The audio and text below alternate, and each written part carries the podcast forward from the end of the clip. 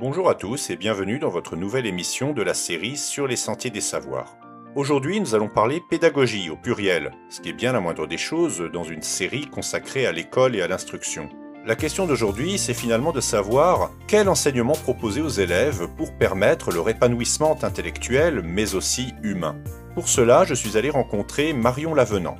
Marion Lavenant est enseignante dans une école privée hors contrat installée depuis une trentaine d'années sur Lyon, l'école La Fourmi. Elle a accepté de répondre à mes questions. Voici donc son témoignage.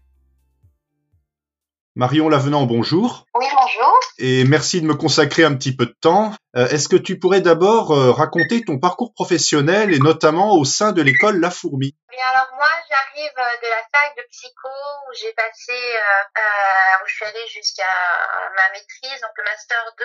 Et puis, je n'étais pas satisfaite, même si tout allait très bien. J'ai tout de suite été en poste dans euh, différentes écoles, euh, dont euh, l'école Chapouli, qui est une école un peu alternative également, et puis une école nouvelle. Et puis j'ai été mise en poste dans une structure qui se disait prendre en charge les enfants précoces. Et là, j'ai tout de suite compris que c'était là qu'il fallait que je sois auprès d'eux, ce qui a entraîné qu'au bout de six ans d'enseignement sous contrat, j'ai quitté l'éducation nationale pour euh, créer au sein de l'école La Famille un pôle euh, précocité, enfin pour les enfants HP et euh, tout enfant à spectre autistique léger type Asperger.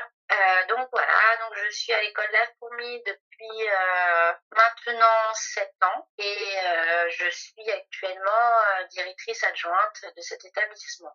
Voilà. Cette école, quelle est son histoire Quel public elle accueille aujourd'hui Et c'est quoi les grandes lignes de son projet pédagogique? Alors l'école La Fourmi est assez ancienne, elle a été créée il y a 27-28 ans. C'était une école euh, se voulant prendre en charge euh, au départ euh, des enfants dyslexiques très rapidement euh, face aux demandes. Elle s'est ouverte à tous euh, les troubles instrumentaux, c'est-à-dire tous les troubles 10, l'hyperactivité, euh, les troubles attentionnels, donc tout ce qui est TH, etc. Le but est de pouvoir redonner envie aux enfants qui sont complètement découragés et puis surtout de pouvoir redonner confiance et de permettre à ces enfants de pouvoir leur scolarité euh, dans le secondaire le mieux possible et surtout armés euh, armés face à leurs euh, problématiques propres et qui puissent ainsi avec leurs des outils qu'ils auront par eux-mêmes pouvoir faire face à leur futur. D'accord. Et pourquoi ce nom, la fourmi? Parce que c'est une travailleuse et qui fait face à toute situation, quelle que soit la difficulté. Alors, toi, quand tu enseignes, est-ce que tu fais appel à des méthodes ou à des approches apparentées à des écoles pédagogiques particulières? Alors nous, euh, notre principe est d'être euh, et de répondre au mieux aux besoins de chaque enfant, en sachant que ces besoins vont être évolutifs et que de ce fait, on ne va pas pouvoir dire on va utiliser telle ou telle méthode pour les CP, pour les CE1, pour les CE2. les méthodes qu'on va utiliser vont être vraiment en fonction de l'enfant pour la lecture, il va y avoir euh, beaucoup de travail, euh, je dirais, dans la manipulation. Donc, on va utiliser des méthodes comme euh, celle des AFPA, les méthodes gestuelles, comme Borel, Mezzoni, beaucoup de méthodes syllabiques, mais en sachant qu'il peut y avoir différents manuels de lecture, différents types de fiches de travail en fonction de chaque enfant. Euh, en mathématiques, c'est la même chose. Effectivement, la méthode de Singapour est pas mal parce que euh, elle permet d'avoir une approche euh, beaucoup plus concrète et d'être directement dans tout ce qui est addition, soustraction, technique opératoire, ce qui permettra après de faciliter celle-ci quand ils vont rentrer dans des apprentissages plus complexes en C1, C2 et puis. et la, méthode, la méthode de Singapour, c'est quoi? C'est-à-dire qu'on introduit immédiatement les opérations. Donc, euh, dès le plus jeune âge, dès la maternelle, les enfants font des opérations, des additions, des soustractions et euh, sont dans une manipulation des chiffres qui me permettra après d'être beaucoup plus, de rendre beaucoup plus compréhensible tout ce qui va être dizaines, etc. Et est-ce que tu fais appel aussi à des techniques, euh, alors apparentées plus traditionnelles, comme l'apprentissage par cœur, la mémorisation? Il faut bien considérer que l'école La Fourmi est là pour pouvoir permettre aux enfants euh, de pouvoir intégrer un collège euh, entre guillemets aux méthodes classiques. Euh, de ce fait, euh, l'école n'est pas du tout là pour pouvoir euh, donner une pédagogie qui entre guillemets serait alternative et donc en décalage avec le système classique.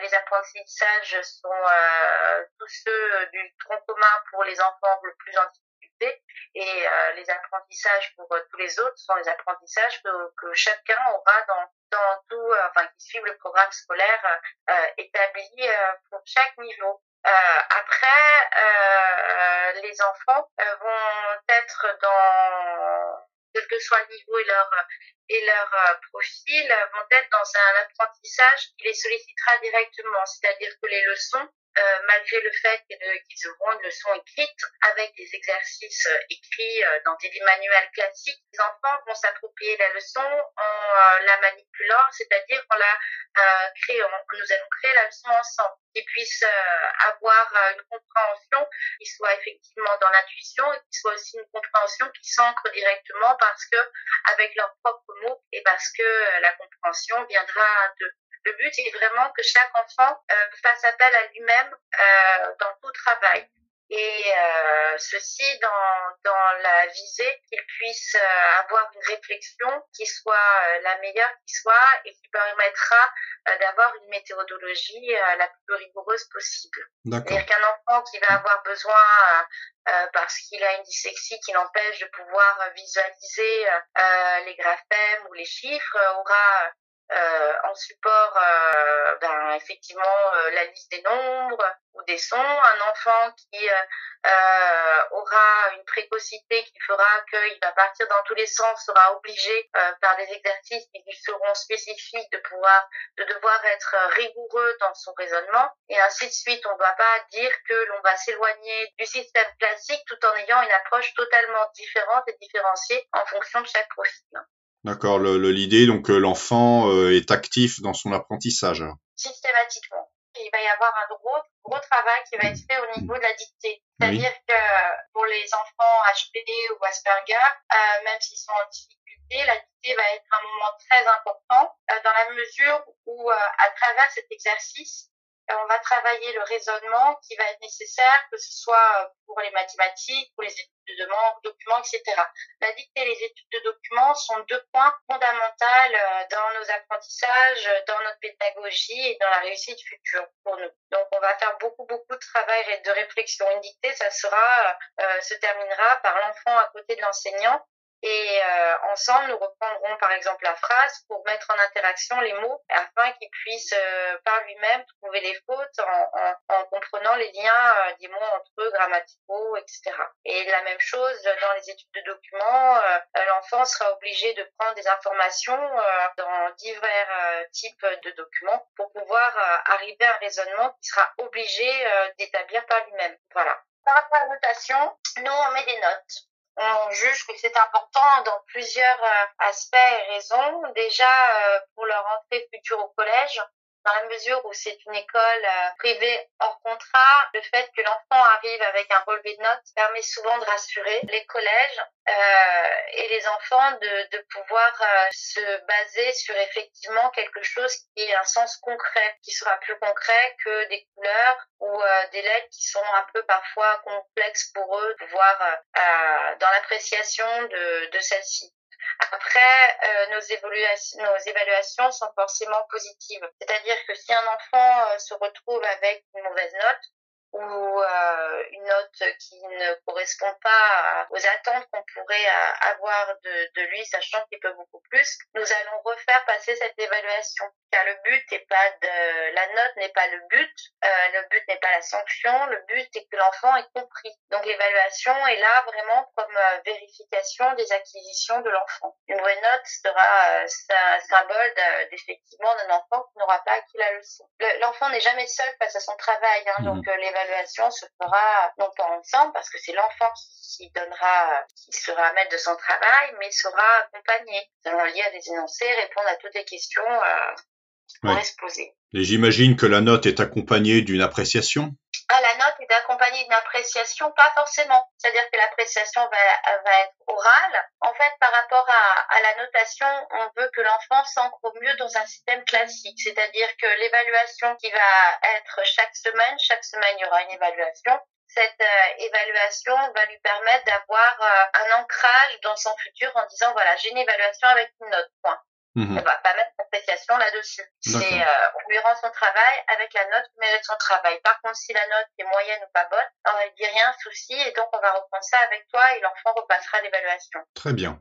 D'accord. Alors, pour finir, on oppose parfois euh, les pédagogies classiques avec les pédagogies actives. En tant qu'enseignante, est-ce que c'est une distinction qui te semble justifiée? Comment tu vois les choses? Non, pas forcément, dans la mesure où euh, j'ai fait partie de l'enseignement euh, classique, hein, en faisant partie de l'éducation nationale. La principale différence étant que l'on va consacrer un temps qui est triplé, voire quadruplé avec chaque enfant dans euh, notre, notre école, dans chaque classe, il y a un récapitulatif, euh, une feuille de route avec euh, le travail qui aura été fait, le travail qui va être à faire, avec des devoirs chaque semaine qui sont parfois plus importants que dans une école lambda. Je pense pas qu'il faille faire une opposition, mais plutôt un parallélisme. C'est un travail plus approfondi qui va être fait.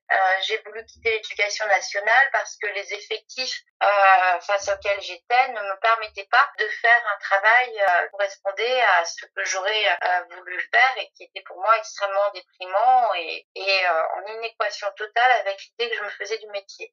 Après, le travail que je fais et le travail que nous, nous faisons avec ces enfants-là est effectivement un travail à la carte, entre guillemets, dans le sens où il va être individualisé et il va être différencié. Mais ce n'est pas parce que le travail est différencié et individualisé qu'il est différent de celui qui va être fait dans les écoles classiques. Après, effectivement, aujourd'hui, euh, dans le système classique, on ne prend peut-être pas suffisamment le temps et la considération que chaque enfant est totalement différent. Mais on peut pas en vouloir euh, aux enseignants euh, pour ce qu'ils peuvent avec le temps et le nombre d'enfants qu'il y a dans les classes. Eh bien, écoute, je te remercie et puis bah, je te et puis je te souhaite bonne continuation au sein de l'école La Fourmi.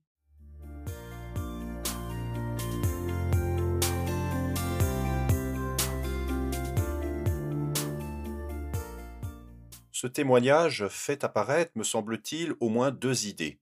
La première, c'est que cette école et cette enseignante ont choisi de ne pas se limiter à un seul type de pédagogie, mais plutôt d'articuler différentes manières de travailler, différentes pédagogies, pour répondre au mieux aux besoins des élèves, besoins qui sont par nature évolutifs et différents d'un élève à un autre. C'est un choix parmi d'autres, hein, d'autres écoles privées hors contrat ou même sous contrat d'ailleurs ont fait d'autres choix qui sont tout aussi respectables. Mais ici, il s'agit bien de ne pas uniquement se limiter à une seule approche pédagogique, une seule manière de travailler. Marion Lavenant justifie cela, entre autres, par l'idée qu'il faut préparer aussi les élèves au collège à la suite. Voilà, des élèves qui ne poursuivront pas forcément leur scolarité dans le privé hors contrat, qui se retrouveront dans des établissements plus classiques, entre guillemets, qui donc voilà, seront amenés à travailler différemment. Et bah, pour cela, il faut les préparer euh, et euh, éviter ce que j'appelle parfois un effet bulle, c'est-à-dire une situation où l'élève voilà, suit une scolarité selon des méthodes bien spécifiques. Alors tout va bien tant qu'il est dans la bulle, mais une fois qu'il en sort, ça peut parfois poser des problèmes. La deuxième chose que j'aurais envie de retenir dans ce témoignage, c'est l'équilibre qui est cherché entre l'élève qui construit son savoir et l'élève qui reçoit le savoir qui lui est transmis par les enseignants. C'est un équilibre qui, euh, à mes yeux, me semble essentiel. Autant aujourd'hui il semble illusoire de penser que l'élève est simplement là pour recevoir passivement des informations qu'on lui donne, Autant il me semble tout aussi illusoire de croire que l'élève à lui tout seul est capable de construire son savoir simplement guidé ou conseillé par un enseignant qui serait plus finalement une sorte d'animateur que réellement un, pédagogue. Bon, c'est peut-être un petit peu caricatural, mais au fond, on est toujours en pédagogie, toujours un petit peu dans ce débat-là. Or, cette idée d'opposer ces deux façons de travailler aussi semble euh, illusoire et finalement contre-productive. Euh, en réalité, euh, bien souvent, il y a les deux. Donc au final, si j'ai choisi d'interviewer Marion Lavenant et plus largement si j'ai choisi d'appuyer cette émission sur l'exemple de l'école La Fourmi, c'est parce que elle propose une approche qui personnellement me parle dans mon projet de création d'établissement. D'ailleurs, cette école y contribue largement. Alors la prochaine fois, je vous proposerai un dernier podcast avec euh, différents intervenants, parlant cette fois-ci du lien qu'il y a entre l'enseignement scolaire et l'environnement. D'ici là, merci de votre écoute et à bientôt.